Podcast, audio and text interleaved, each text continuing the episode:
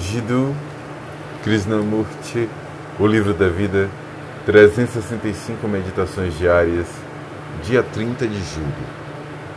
Viver com a tristeza. Todos nós sentimos tristeza. Você não sente tristeza de uma forma ou de outra? Você quer ter conhecimento a respeito dela? Se quiser, poderá analisá-la e explicar por que você sofre. Você pode ler livros sobre o assunto ou ir a igrejas e logo vai saber algo sobre a tristeza. Mas não estou falando disso. Refiro-me ao fim da tristeza. O conhecimento não encerra a tristeza.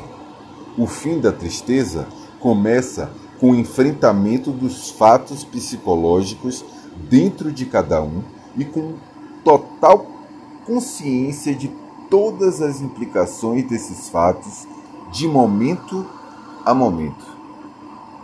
Isso significa nunca fugir do fato de que você está triste, nunca racionalizar esse estado, nunca oferecer uma opinião sobre ele, mas conviver integralmente com esse fato. Viver com a beleza das montanhas e não se acostumar é muito difícil. Contemplar as montanhas, ouvir o riacho e ver as sombras se arrastarem pelo vale dia após dia. Como não perceber a felicidade com que se acostuma a viver com isso tudo.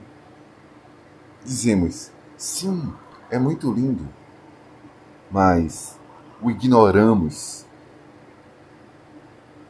Viver com uma coisa bela ou com uma coisa feia e não se tornar habituado a ela requer uma enorme energia. Uma consciência que não permite que a mente fique entorpecida. Da mesma maneira, a tristeza entorpece a mente se simplesmente nos acostumarmos a ela. E a maioria de nós está acostumada.